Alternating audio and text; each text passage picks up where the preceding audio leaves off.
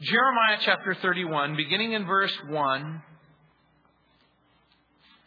As Jeremiah continues, he's been talking in chapter 30 about the day of the Lord, the time of Jacob's sorrow or trouble in chapter 30, and now in chapter 31, how joy will replace sorrow. It begins in verse 1. At the same time, says the Lord, I will be the God of all the families of Israel, and they shall be my people, thus says the Lord. The people who survived the sword found grace in the wilderness. Israel, when I went to give him rest, the Lord has appeared of old to me, saying, Yes, I have loved you with an everlasting love. Therefore, with loving kindness I have drawn you. Again, I will build you, and you shall be rebuilt. O virgin daughter of Israel, you shall again be adorned with your tambourines, and you shall go forth in the dances of those who rejoice. You shall yet plant vines on the mountains of Samaria. The planter shall plant and eat them as ordinary food. For there shall be a day when the watchman will cry on Mount Ephraim, Arise and let us go up to Zion, to the Lord our God. For thus says the Lord, Sing with gladness for Jacob and shout among the chief of the nations. Proclaim, give praise and say, O Lord, Hosanna! Save your people, the remnant of Israel. Behold, I will bring them from the north country and gather them from the ends of the earth, among them the blind and the lame, the woman with child and the one who labors with child together. A great throng shall return there. There shall come, they shall come with weeping and with supplications.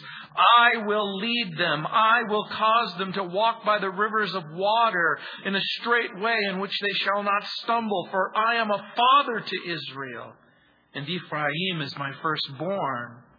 Hear the word of the Lord, O nations, and declare it in the isles afar off, and say, He who scattered Israel will gather him, and keep him as a shepherd does his flock.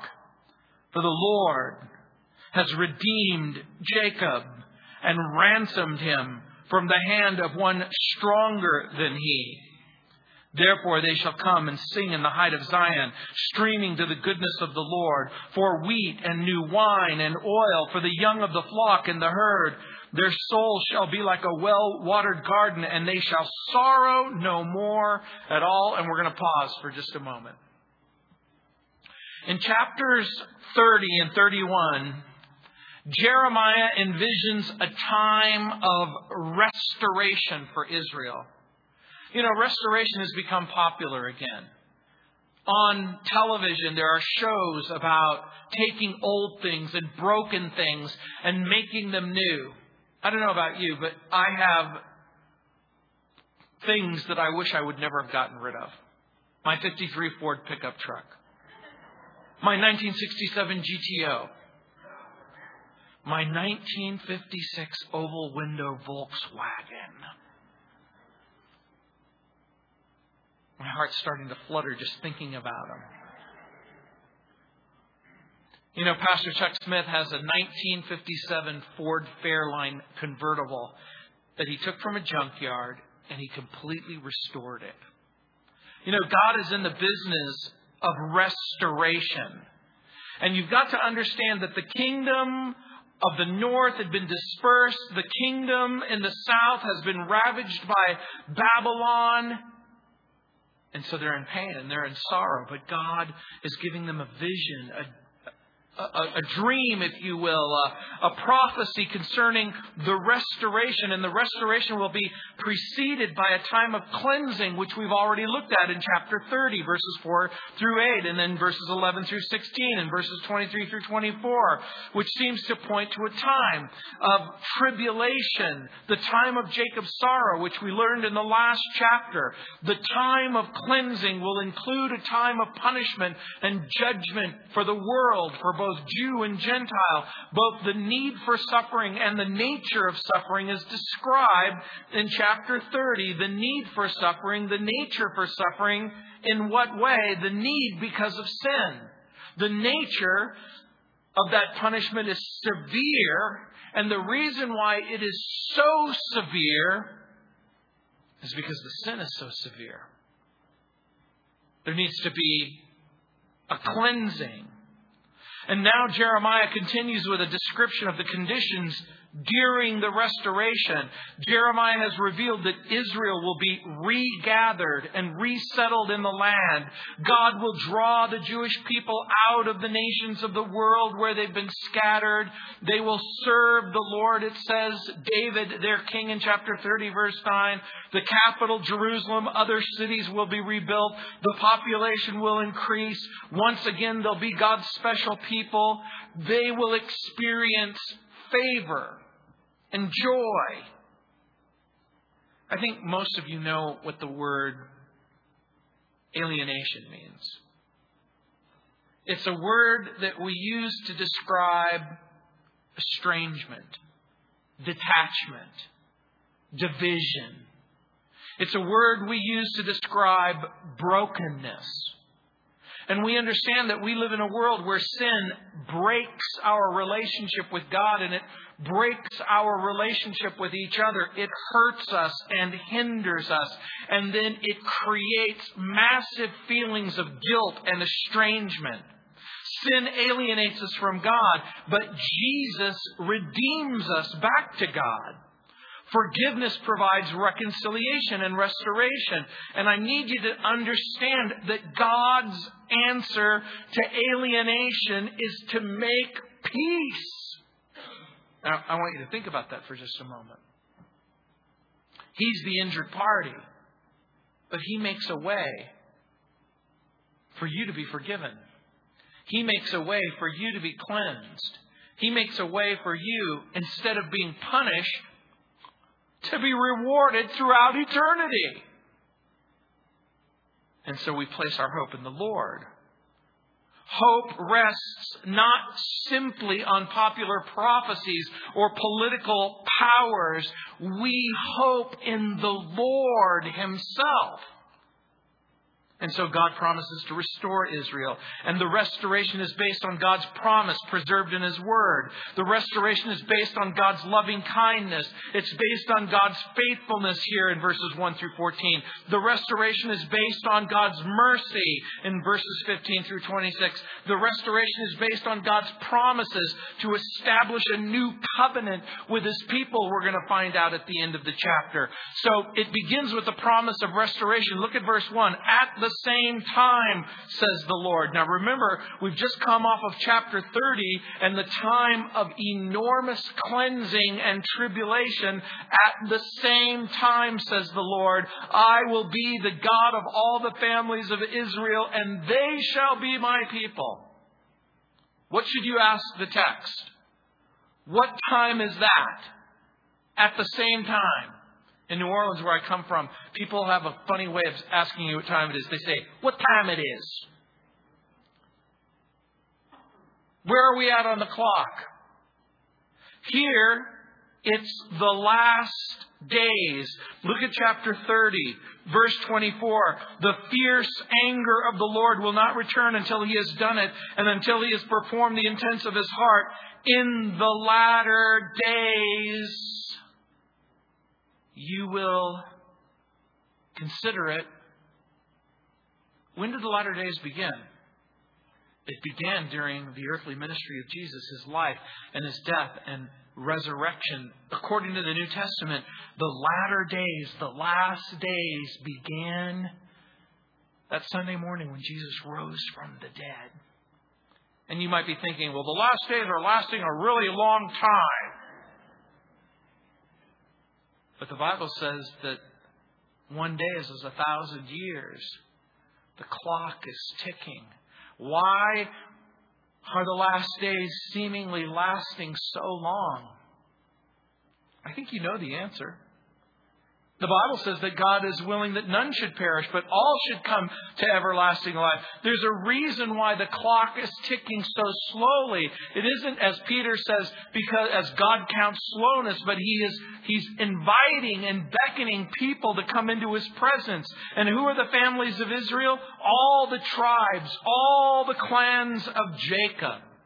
He's talking about a restoration of his people. And in verse 2 it says, Thus says the Lord, the people who survived the sword found grace in the wilderness. Israel, when I went to give him rest. Here's the hope. There's punishment and discipline. But who's going to be restored? The people who survive the sword who are found in the wilderness. Part of the point is that God's going to show grace on all of the exiles who survived the captivity and returned to the promised land. Here is the picture. The picture is yes, the people have been disciplined. Yes, the cities have been destroyed. Yes, Jerusalem is going to be torn down. But God's going to shower grace because there's a remnant who's going to survive and who are going to return back to the land. So the restoration is based on a promise. But look again, the restoration is also based on God's effectual call. Jeremiah chapter 31 verse 3 is one of those amazing verses that you've probably run across on more than one occasion. The Lord has appeared of old to me, saying, Yes, I have loved you with an everlasting love. Therefore, with loving kindness I have drawn you. This has been called by the theologians the effectual call of God. It was Charles Haddon Spurgeon who likened this verse, and he said, It isn't the call that you might expect. It isn't the iron fist of the law banging at the door of your conscience, splintering the wood, demanding justice and punishment. But it's the whisper the silent call of God through Jesus Christ knocking at the door of your heart. Not because he hates you, but because he loves you. You know, this was the key concept for me that brought me to a place where I could even consider the claims of Christ. It wasn't the fact that I deserved to go to hell that brought me to the Lord Jesus Christ. It was the possibility that he could love somebody like me, that he could forgive somebody like me, that he would want to have a relationship with somebody like me. God draws. The Lord has appeared of old to me, Jeremiah writes. Yes, I have loved you with an everlasting love. The picture is one of God drawing, the Holy Spirit beckoning. The New Testament confirms the reality that no one comes to the Father unless they're drawn by the Holy Spirit. No one comes to the Father except through the Son. There is this drawing, and all throughout history, God has called and drawn the people to Himself. The the idea of being God is pouring out His unfailing love, His unfailing mercy, His unfailing kindness, and all of a sudden, over and over again, instead of the threat of disaster, you begin to respond to the possibility of love. There's a reason why God wants to save you. It isn't because you deserve to be saved. It isn't because there's something commendable inside of you. But rather, there is a God who created you and who is who loves you and draws you. So the restoration is based on promise, and the restoration is based, look, look, look at the text, not on something that they do, but rather on something God does in order to draw them back to Himself. And look again in verse 4 the restoration is based on God's prophecy. Again, I will build you, and you shall be rebuilt, O Virgin of Israel. You shall again be adorned with your tambourines, and you shall go forth in the dances of those who rejoice. You've got to understand, remember what I've already told you. The united kingdom of David and Solomon became divided after the death of Solomon. The northern kingdom collapsed under the weight of their own apostasy and eventually died out and were taken captive by Assyria. The southern kingdom collapsed under the weight of its own apostasy and was eventually taken captive by Babylon. The hint in the future seems that God is going to take this broken, fragmented nation and He's going to unite them again to be one people, serving one God. And it says, again, I will build you. It's the Lord who builds. God has a vision and God has a dream and God has a plan. The Lord predicts the future restoration of the nation and it would seem impossible. The people return after the Babylonian captivity and there is this amazing thing that happens. They are brought under the subjugation of the Persians and then the Greeks. And during the time of the Greeks, there's a brief period of freedom. The temple is restored, and then Rome comes in. And then all of a sudden, Jesus Christ appears at just the moment that God had ordained, and He lives the life, and He dies on the cross, and He rises from the dead. And Jerusalem is destroyed once again and the people are scattered once again. And then the most amazing thing that has ever happened in the history of humanity happens. Assyrians and Babylonians have never come back. Um, when you think of the collapse of, of, of, civilizations over the, the course of human history, how many have ever come back and become a nation again? But on May 14th, Jews are, de- are returned to the, to the land and they're declared a free and independent state. There's not a northern kingdom and a southern kingdom, but there's a united nation. And who gets to go? All Jews are welcome. Now, this is interesting. The Lord predicts the restoration of the nation. And I want you to read this again because you should be astonished when you read it. You should look at it and you should say, How is that even possible? He says, You shall be rebuilt, O Virgin of Israel. What? Virgin of Israel? That would be like Madonna saying, Not just like a virgin, I am a virgin. And everybody laughs out loud because of the ridiculousness of the statement. How is this even possible? How can someone who's been so unchaste and impure, how can someone who's been joined as a harlot to false gods and false worship, how is this even possible? How is it possible that the impure can become pure? You need to look into the text. When God reconciles his backsliding people to himself, he cleanses them from sin. You look at that text and you should be astonished. There should be chills going up and down your spine. How is it possible for something so dark to become so light, so broken to become so whole? How can something so impure become pure? Because think about it. It's the restoration that's based on God's call. It's the restoration that, that's based on God's prophecy. It's the restoration that's based on the fact that it's God who cleanses you from sin. He gives you a new heart. He gives you a new life. He gives you a new future. And that restoration has practical benefits. What happens when God's people are restored to the land and cleansed from sin? Why, the people sing and dance for joy.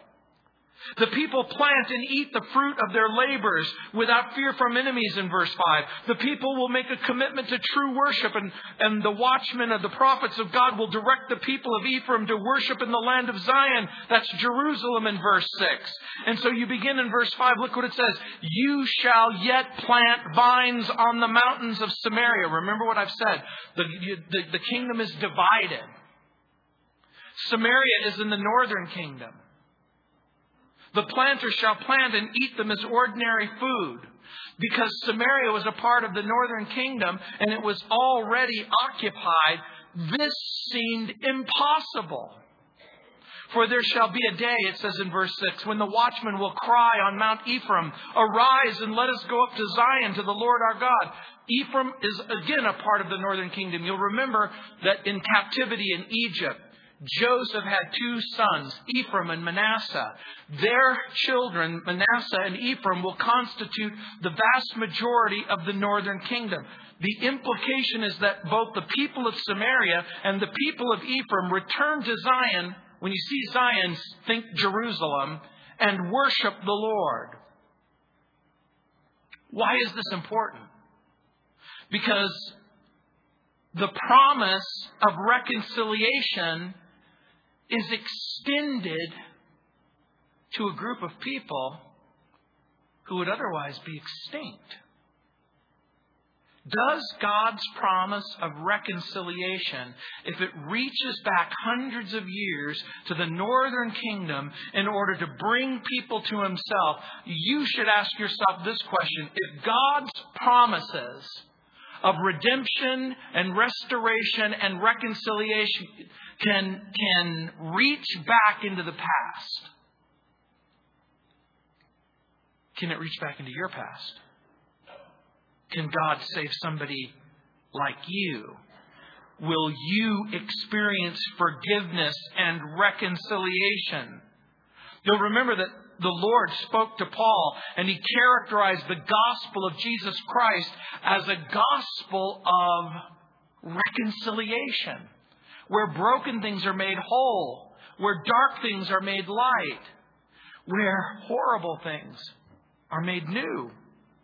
No matter how far we've strayed, no matter how wicked our thought, no matter how bad our behavior, no matter how foolish our choices, you can return to the Lord. You probably had that conversation. Probably on more than one occasion. You laid your head on a pillow and you said, Can I go to the well of forgiveness one more time? Is God willing to hear me say, I'm sorry, one more time? How many times do I have to apologize for this wickedness? How many times do I have to apologize for this sin? How many times do I have to apologize for this brokenness? How many times do I have to apologize for this failure? How is it that God saves me and Christ cleanses me, but there is this ongoing dirty work of cleanup taking place day after day and week after week and month after month? And the answer is because God is in the business not only of forgiving you and washing you and cleansing you, but taking you through the process of sanctification. He's molding you and shaping you. We can arise and return to the Lord. We can get up and go back to Zion, to the Lord our God. Maybe you've had to do that. Or maybe you need to do that. Maybe you need to experience that grace and mercy and forgiveness. And so, beginning in verse 7, there is the promise to save and then abundantly provide for the people. Remember, the promise, the promise to restore the people to the land and reconcile the people to himself was to prompt songs of praise. In verse 7, look what it says. For thus says the Lord, sing with gladness for Jacob and shout among the chief of the nations. Proclaim, give praise, and say, O Lord, save your people, the remnant of Israel. Does this mean that Israel will become the chief of the nations? I think so. Look at the text again. For thus says the Lord, sing with gladness. Why are you singing for gladness? Because restoration is taking place. Shout among the chief of the nations. What? Israel? Tiny Israel, the size of New Jersey? Jerusalem? I know that there's one superpower, the United States of America. Here's the United States of America. Here's China. I mean, I could see Brazil in the future maybe becoming the chief of nations, but Israel? Jerusalem? Who, in their crazy, wildest dreams, would imagine this nation as the chief of nations? But this is what the Bible says that the Messiah is going to come, and he has established Jerusalem as his capital, and Israel as his nation. That seems crazy. That's like crazy talk. But that's what the Bible says. Jerusalem will be the capital of the coming king. Jerusalem will become the seat of human government. Now, all of a sudden, it should become clear to you. Why is, why is a, a country the size of New Jersey and a city like Jerusalem with the Temple Mount that's 15 acres, what is it about Jerusalem and what is it about Israel that captures the imagination of the entire world? How is it possible that hundreds of millions of people will go to war over that tiny little plot of dirt? Because there's something supernatural that's happening. There is something amazing happening. You might think the country of Israel and the city of Jerusalem don't matter. You couldn't be more wrong. I have my little cool Jerusalem timeline that I got from Rose. I love this thing. I love it. It goes from the very beginning to the very end. The earliest mention of Jerusalem is an Egyptian text dating from the 20th or the 19th century BC. According to archaeological finds, Jerusalem became a fortified city with a complex water system 1,800 years before Christ. The first mention of Jerusalem in the Bible is in Genesis 14:18, when Abraham uh, encounters Melchizedek, the king of Salem. Salem is believed to be a shortened name for Jerusalem. Genesis, Abraham tests God and and Abraham is tested by God. He offers his son Isaac. In Genesis chapter 22, this is the first mention of love in the Bible, and it's the love of a father for his son. You march through history. During the reign of David, he captures the city. During the reign of Solomon, it experiences a time of peace and prosperity. The temple's built on Mount Moriah by King Solomon. He dies. The Egyptian pharaoh Shishak attacks Jerusalem and plunders it in, in the ninth century uh, BC, and then for every century afterwards 7th century, 6th century, 5th century, 4th century, 3rd century, 2nd century, 1st century, century after century, 23 times, Jerusalem is leveled and then rebuilt again. How do you explain it? Because God's going to restore the country and He's going to restore the city and it's going to become the seat of human government and it's, it's going to be the place of His throne. But this is way more important than it's just a restored nation and a restored city. Here's what you need to understand because God has made the promise that He's going to restore the nation and He's going to restore the city. When He makes promises to you that He's going to restore you, that He's going to wash you, that He's going to cleanse you, that He's going to prepare you, He's preparing you for eternity of fellowship with Him. No wonder we sing praises. No wonder it prompts joy. The restoration includes the, the most vulnerable. Look what it says in verse 8. Behold, well, verse 7, O Lord, save your people, the remnant of Israel. Verse 8, Behold, I will bring them from the north country and gather them from the ends of the earth, and among them the blind and the lame, the woman with child, and the one who labors with child together. A great throng shall return here.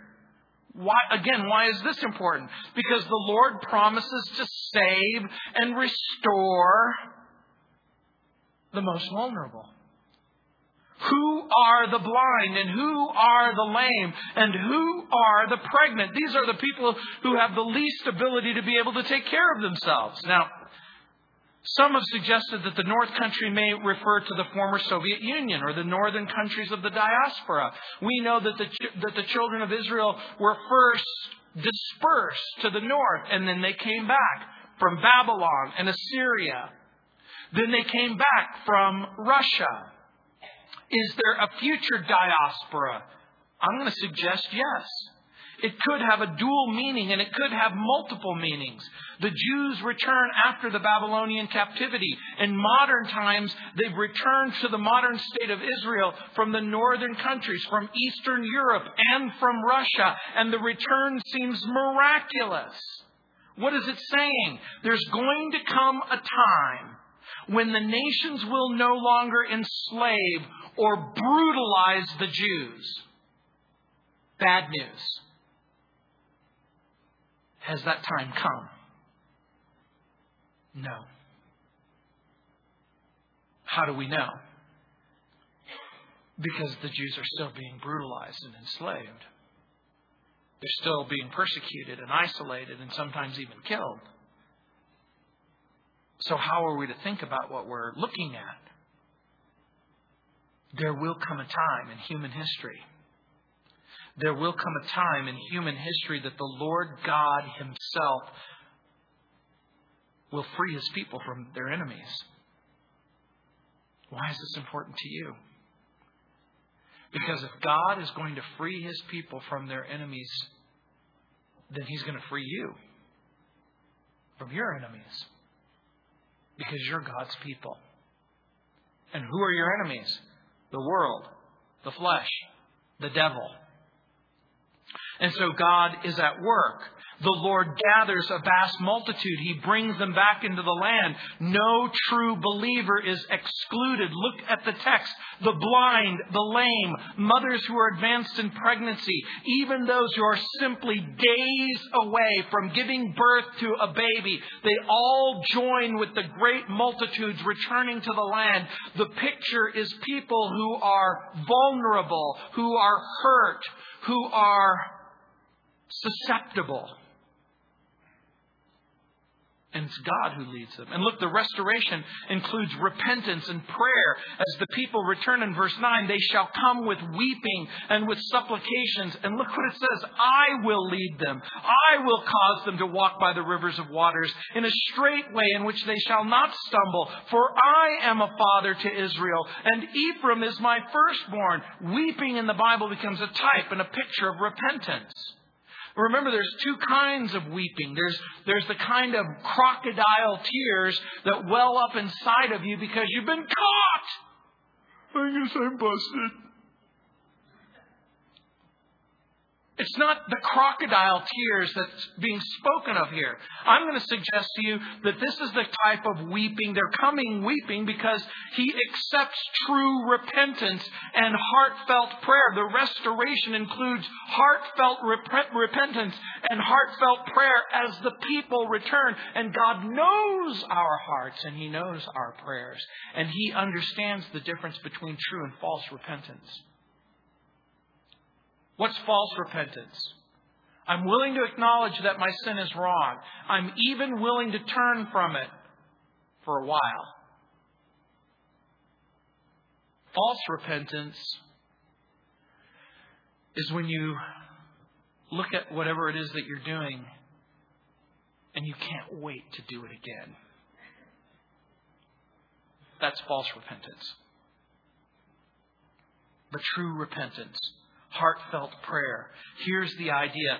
The restoration includes repentance and prayer. He allows the repentant to join those who are marching to the promised land. And I want you to see the picture. I think you understand that the promised land is both a symbol of Jesus and it's a symbol of heaven. But in the very real sense, a real group of people are going to return to this very real land. But for you, when you turn from your sin and you repent with genuine heart, guess what? You get to join in the parade of the people who are marching towards heaven. And look who's leading them. It's the Lord who leads them. The Lord guides. The Lord leads on the journey. And look what else it says. They come with weeping, supplications. I lead them to walk by rivers of waters. Why? Because sometimes the journey means that you incur thirst. Haven't you ever walked a very long ways? Haven't you ever traveled to a far distant place and your mouth became parched and you became thirsty? But here is the idea that in the journey, look what it says, I will cause them to walk by the rivers of waters. The implication being that during the course of the journey, He is going to satisfy your thirst. Remember, Jesus said, I'll come and you'll have rivers of living water that well up inside of you. Are you walking with Jesus? Have you begun the journey? Have you started taking steps towards heaven and during the course of taking the journey, you've encountered thirst? Well, Jesus promises to satisfy. And look what else it says. In a straight way in which they will not stumble. The implication is a level road because, again, those people who are pregnant and those people who are blind and those people are, who are lame, do you think that those are the people you want to drag up the 14ers in Colorado? I guess it's possible, isn't it? Pregnant girls could make the journey. Blind people could make the journey. Lame people can make the journey, but it's going to be difficult. But here's what the Lord promises No, I'm going to find a straight path, and I'm going to find a level way to bring you to the place where you belong. And so, you know what question I think you need to ask this verse? Why does the Lord care so much? Why does he care so deeply? He gives the reason for I am a father to Israel, and Ephraim is my firstborn or my preeminent son. The implication is he is he cares deeply and he cares so much because he is a father to his people. And so when you ask the question, why does he care about me? Why does he even care if I wake up or what I do throughout the day? Why does he even care what kind of a job I have? What, why does he even care who I see or who I don't see? Why does he even care? He cares deeply. Because remember, the Bible says, For as many as received him, to them he gave the power to become the sons and daughters of God. Remember, Jesus said, when you pray, pray to your Father and pray this way. Jesus invites you to consider the fact that your Father in heaven is the God of the universe. And so the restoration includes repentance and prayer as the people return. And it also includes a caring shepherd. Look at verse 10. Hear the word of the Lord, O nations, and declare it in the isles afar off, and say, He who scattered Israel will gather him and keep him as a shepherd does his flock. Hear the word of the Lord, O nations. Who's he addressing this to? Assyria, Babylon, Persia, Greece, Rome, Crete, Spain, Africa, Asia, North America, South America. He's addressing the nations. He's addressing the nations and he's drawing attention to the fact that God's doing something supernatural and God's doing something miraculous. God is doing something supernatural and miraculous with the Jew and with the people of God. How do the, how do the nations respond? We don't believe in God and we don't believe the Jews are a special people. Mr. Ahmed Ahmadinejad, president of Iran, what do you want to do? They are the little Satan. We want to drive them into the sea.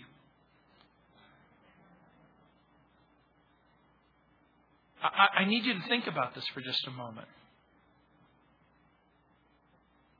Why is it so important for a particular group of people to eradicate the people of, of Israel? I'm going to suggest to you that there is a satanic component. The satanic component is if we can get rid of these people and we can get rid of Jerusalem and we can get rid of the promises of God, I need you to think about this. If God's promises will fail towards these people, then God's promises can fail towards you. And there are people, you will meet them every day, who will tell you that the Bible isn't true and that Jesus isn't Lord and that the promises that God makes in the gospel can't be trusted. But the Bible says, no, Hear the word of the Lord, O nations, and declare it in the isles afar off. The isles afar off, I think, refer to all of the distant lands, including our land, and say, He who scattered Israel will gather him. Oh, you mean the same God that disciplined them is also going to restore them? Yes, and keep them as a, as a shepherd does his flock. He shall feed his flock like a shepherd. He shall gather them in his arms and carry them in his bosom and gently lead those who are with young. In an age of ever increasing technology, we want tech support. When your computer fails, you call the guy who knows about computers. When your iPad explodes, you call the Apple Store. In an agrarian society, people need shepherd support. And here, throughout the history, the Lord has been forced to discipline and scatter Israel into the foreign nations because of her sins, but in the last days he gathers them into the promised land and he watches over them like a shepherd watches his flock. And the picture of the shepherd is this picture of protection and guidance and provision. And who, of course, in the New Testament is the good shepherd? Jesus, isn't he? I'm the good shepherd, Jesus says. And I will lay down my life for the sheep.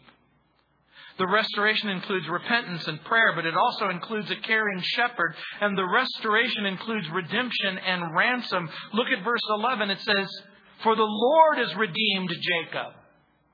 That word redemption and redeemed is an important word. It means to buy back from the marketplace.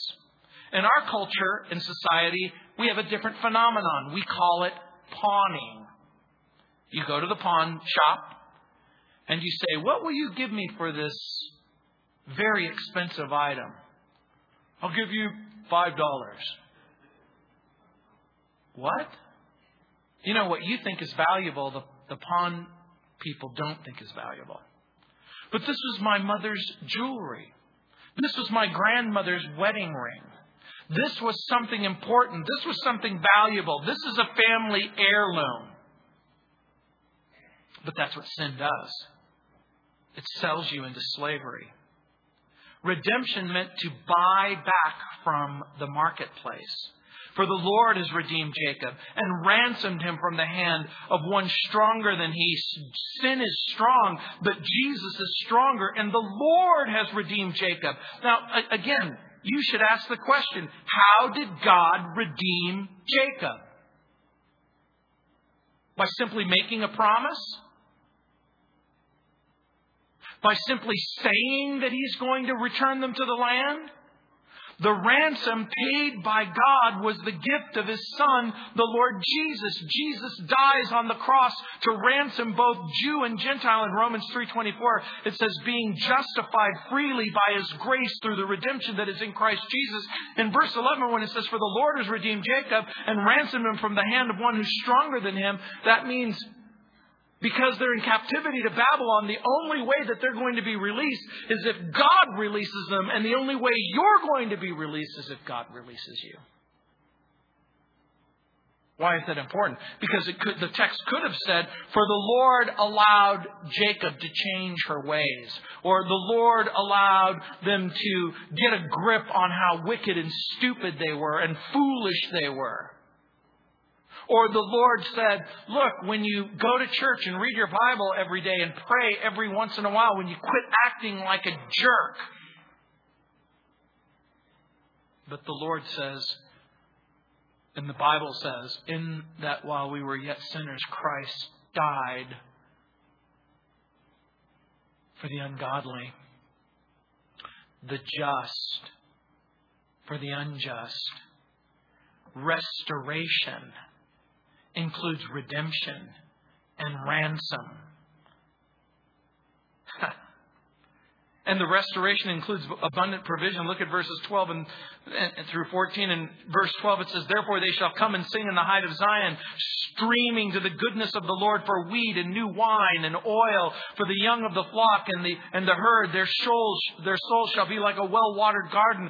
They shall sorrow no more at all in poetic language, Jeremiah describes this abundance of crops, an abundance of food. It includes grain and new wine and oil and meat from the flocks and the herd. Here's the idea There's so much food that it's available for everyone. The Lord eliminates all sorrow. Now think about what the text is saying. Sorrow brought on by hunger. Sorrow brought on by famine. Sorrow brought on by poverty. So if there's going to be no hunger, no famine, no poverty, what is the Lord going to have to do? He's going to have to eliminate hunger and sorrow and poverty. And look at that text. And they shall sorrow no more at all. You know how we know that this time hasn't come yet? Because some of you woke up pretty pathetic this morning. There's still a little bit of sorrow, huh? There's some residual sorrow going around.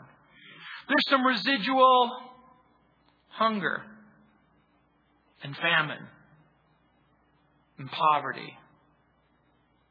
But the Bible envisions a time when the Lord Jesus, as King of kings and Lord of lords, eliminates sorrow. In verse 13 it says, Then shall the virgin rejoice in the dance, and the young men and the old together, for I will turn their mourning to joy, will comfort them, and make them rejoice rather than sorrow. I will satiate the soul of the priest with abundance, and my people shall be satisfied with my goodness, says the Lord. The Lord brings cause for celebration and cause for comfort and cause for joy. And look, men and women, young and old, they dance like their life depends upon it. No longer are people gripped with sorrow. They're no longer gripped with fear due to sin. They're no longer gripped with suffering and the trials of life. And when it says, I will satiate the souls of the priests, remember in the Levitical kingdom, in the Mosaic covenant, it was the priest's responsibility. They literally survived off the goodness and the generosity of the people who, in willingness and obedience, would give what they could in order to make sure the priests could eat. That's the idea. There were times when the people were less than generous with the priests, and there are times when people are less than generous with people in the ministry. But that wouldn't be this time, and it wouldn't be you. You guys are very generous. But the Bible makes it abundantly clear that true believers, those who know the Lord, they understand something. That God is my provision, that God is my hope, that God is my joy, that God is my abundance. exceeding, Paul writes in the book of Ephesians, exceeding, abundant, above all that we could ask or think. And the restoration will include an end to all grief and mourning. Look very quickly at verse 15. It says, Thus says the Lord, a voice was heard in Ramah lamentation and bitter weeping. Rachel weeping for her children, refusing to be comforted for her children because they are no more. Most of you are going to be familiar with that passage because it's repeated in the New Testament. The New Testament writers assign at least part of the fulfillment of that passage in Bethlehem. You'll remember when Jesus was born and Herod, in a freakish desire to, to maintain power and control as the one and only king. When he discovers that a king has been born, he orders the slaying of all children under the age of two wiped out. It's in Ramah and Bethlehem. The Lord instructs Rachel to stop crying. I want you to think about what you're reading. Jeremiah sees Rachel crying. Why is she crying? Remember who Rachel is. Rachel is the wife of Jacob. Rachel is the wife of Jacob who gives birth to Joseph, who becomes the person who will liberate his brothers from the land of Egypt. She also gives birth to Benjamin. But on the road to Bethlehem, when she gives birth to Benjamin, what happens? She dies. She dies in childbirth. Why is she crying? Because the children of Israel and the children of Judah and the children of Benjamin, when the Babylonians took them captive from Judah, you know what was the first stop in their exile? It was Ramah. Ramah was the place where the exiles gathered before being shipped to Babylon. Just very quickly, turn to Jeremiah chapter 40, verse 1. The word that came to Jeremiah from the Lord after Nebuzaradan, the captain of the guard who had let him go from Ramah, when he had taken him bound in chains among all those who were carried away captive from Jerusalem and Judah, who were carried away captive to Babylon. Have you ever been to an airport or a train station and you see people being loaded into the train and you see people being loaded into the airports? The exiles are being loaded towards Babylon, and the picture in the spirit is, is Rachel weeping. She's crying. She's wondering was the pregnancy worth it? Was having this baby worth it? Was dying to have the baby worth it. We see a picture of Rachel crying for God's people who are about to be carried away to Babylon. And like I said, the New Testament writers see in this passage a picture of Herod slaughtering the, the innocents in Bethlehem. It also, I'm going to suggest to you, appears to be a picture of God's people in the future. They are persecuted and they are being slaughtered in the last days before the coming of Jesus Christ. Now that you know that, now again, ask yourself the question why does the Lord instruct Rachel to stop crying? Because her work in giving birth to Joseph, the northern tribes, Ephraim, and Benjamin, the southern tribe, isn't going to prove in vain. There's a reason why this is happening. In verse 16, thus says the Lord, refrain your voice from weeping and your eyes from tears, for your work shall be rewarded, says the Lord, and they shall come back from the land of their enemy. He says, stop crying, and he's going to give them 10 reasons. We're going to give them quickly. Number one, the Lord is going to keep his promise, return the people from their exile and their captivity and their subsequent restoration to the land. So he's saying, stop crying because I'm going to heal you. And I'm going to forgive you, and I'm going to restore you, and I'm going to bring you back. Look at verse 17. There's a hope in your future, it says, says the Lord, that your children shall come back to their own border. Think about it. I'm going to keep my promise. There is hope in her children's future. That's what he's saying. It looks like I had them for no good reason. No, there's a very good reason. How do you explain the pain and the suffering? It's because of discipline and sin. But there's going to be redemption and reconciliation and a reward. There's hope for your children's future. Look at verse 18. I have surely heard Ephraim bemoaning himself, You've chastised me, and I was chastised like an untrained bull.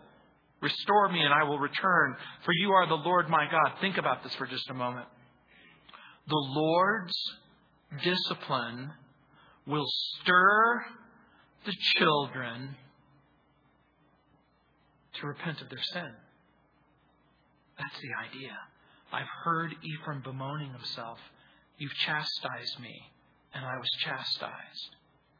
In other words, the discipline and the punishment brought them to a place where they were willing to say, You have my attention. I'm willing to listen to what you have to say. Is that what the discipline does for you? Have you ever cried out and said, Okay, God, you have my attention now. I'm willing to hear what you have to say. I'm willing to do what you want me to do. I'm willing to go in the direction that you called me to go. In the last days, the people will confess that they've strayed from the Lord, that they've been stubborn and persistent in their rebellion. God's disciplining them like an unruly calf. They'll turn back to Him in the future. Ephraim is a part of the northern kingdom. He's saying, even Ephraim will return. What? The wicked apostate? The person who sacrificed to false gods? The person who engaged in every kind of unthinkable wickedness? Yeah, I'll, I'll take them. I'll take them just like I'll take you. The people will be forgiven and restored. Verse 19 Surely after my turning I repented. And after I was instructed, I struck myself on the thigh. I was ashamed, yes, even humiliated because I bore the reproach of my youth. The picture, by the way, is of, of a massive turning of repentance and revival. At long last, they understand their awful sin. They beat their breasts in utter shame and humiliation. That's the idea. Stricken with a sense of this overwhelming sorrow and conviction that they'll confess the disgrace of their sins that they've committed throughout the ages. This spirit of true repentance will grip grip their heart and they return to the Lord. Ephraim, my dear son, is he a pleasant child? No. Dennis the menace. For though I spoke against him, I earnestly remember him still. Therefore, my heart yearns for him. I will surely have mercy on him, says the Lord. How does all this happen? Is Ephraim my dear son? The answer is yes. Notice what it doesn't say. Is Ephraim my disobedient son, my rebellious son, my apostate son, my wicked, estranged son? Is he a pleasant child? For though I spoke against him, I earnestly remember him still. Therefore, my heart yearns for him. Here's the idea God desires reconciliation. Have you ever felt guilty because of your sin? Have you ever felt estranged from God? Have you ever felt like you wanted so desperately to go back to Him, but that He wasn't available to you? And here the Lord says, No, my heart yearns for him, and I will surely have mercy on him, says the Lord. How is this possible? Because the Lord desires reconciliation. Like a father who loves his child dearly. He's not looking for reasons to keep them apart. He's looking for reasons to keep them together. Even though they've wandered so far, the Lord will have compassion on those. Now think about this. He's saying, I am willing to have compassion on Ephraim. Where is Ephraim? They've been scattered to Assyria. They've gone north of Lebanon. They've gone past the Baltic Ocean. They are now on the outskirts of Russia and Eastern Europe. They're scattered. They're scattered. They're far, far away. And you might think, way too far to ever return. But the Lord says, no. No matter how far you've gone, no matter what journey you've taken, look what it says in verse 21 set up signposts, make landmarks, set your heart toward the highway, the way in which you went, turn back, O Virgin of Israel. Turn back to these your cities Here's the idea who sets up the signposts? Who makes the landmarks? It's the generations that will precede them. How will they do that? They're, they're supposed to follow the signs that have been set up in the previous generations. The former generations will point them back to the land. The signs and the teachings are the commandments of God and the promises of God and the prophecy of God. The signs are the messages from God's prophets. Do you understand what the signs and the landmarks are? These are the things that have been erected, that have been put in place so that you could know how to get back to God. How do I get back to God? Here's how you get back to God. You pray and you repent of your sin and you turn from your sin and you turn to Him. What are some of the signs that you've set up? Well, you know what? Pray.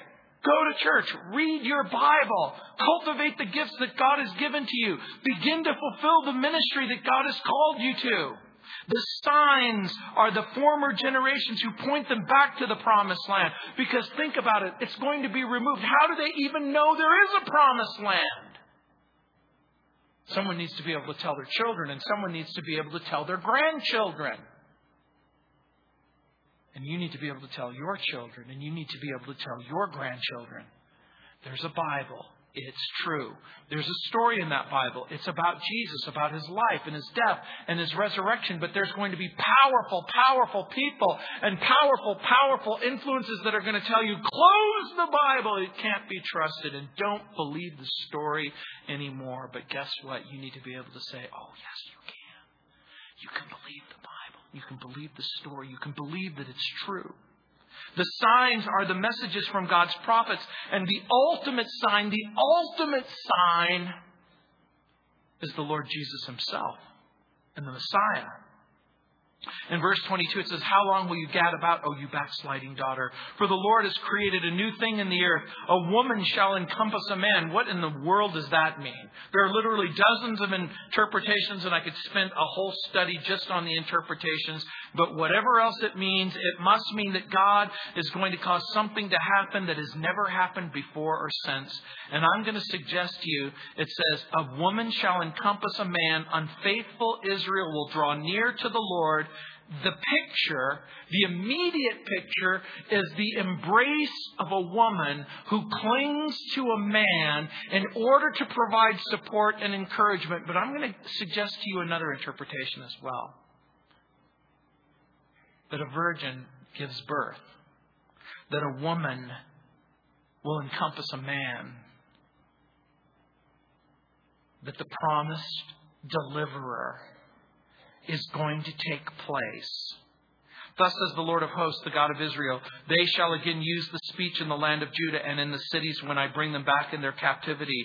The Lord bless you, O home of justice and mountain of holiness. Here's the idea. The Lord of hosts, the God of Israel, the people call upon the Lord to bless the people in the land and in Jerusalem. And I think it's even more. They shall again use this speech in the land of Judah. Do you realize that for hundreds, even thousands of years, Hebrew became a dead language, a useless language? But if you go to Jerusalem today, you walk through the streets, you can hear people go, Boker Tov, Shalom. They'll say, Stuff like, I'm trying to think of a Hebrew phrase that I can think of. But they're speaking Hebrew.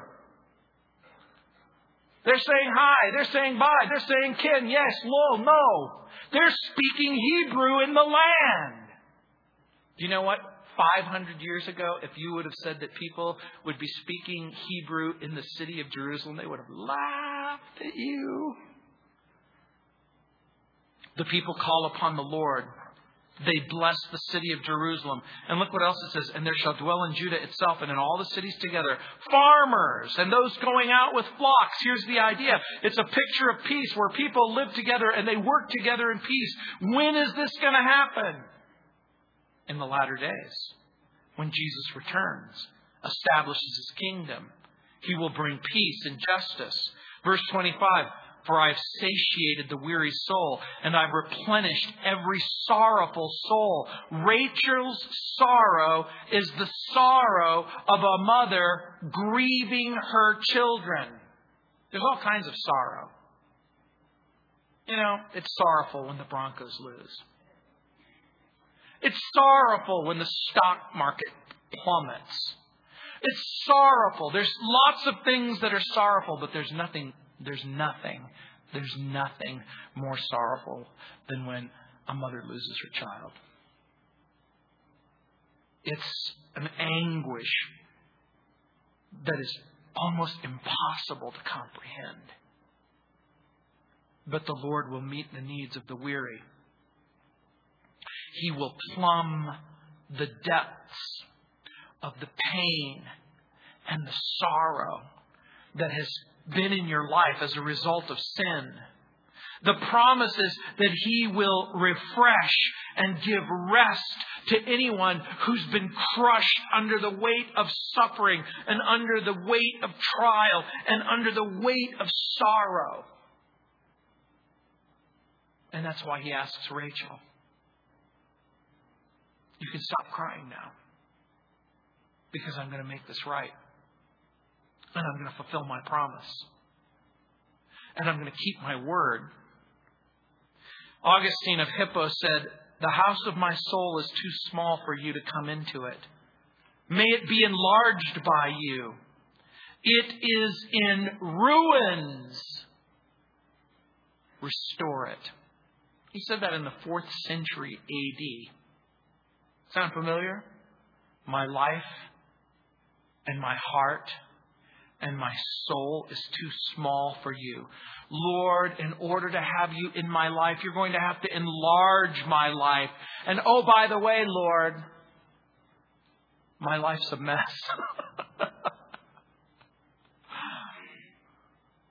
and God says, I'll restore it.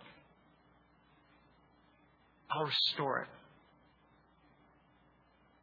It'll be my promise. I'll do it. I will draw you. I will cleanse you. I will wash you. I will redeem you. I will ransom you. I will find you. And then I'll provide for you. And this is only verse 25. You can see why we have to stop. Let's pray. Heavenly Father, what an amazing passage. What an amazing vision. And Lord, we know that one day that vision is going to come to, to pass. That, Lord, in the process of restoration, you're going to do exactly what you promised that, Lord, you are going to call and you are going to claim and you are going to give all kinds of practical benefits and you are going to save and you are going to abundantly provide. But, Lord, I pray for that person who needs to cry out to you right now, who needs a provision right now. Lord, I pray that they would cry out to you, that they would call out to you, that, Lord, that they would confess their sin that, Lord, that they would be truly, really, substantially, fundamentally changed. Not just sorry for their sin, but willing to turn from it and turn to you forever and trust you forever.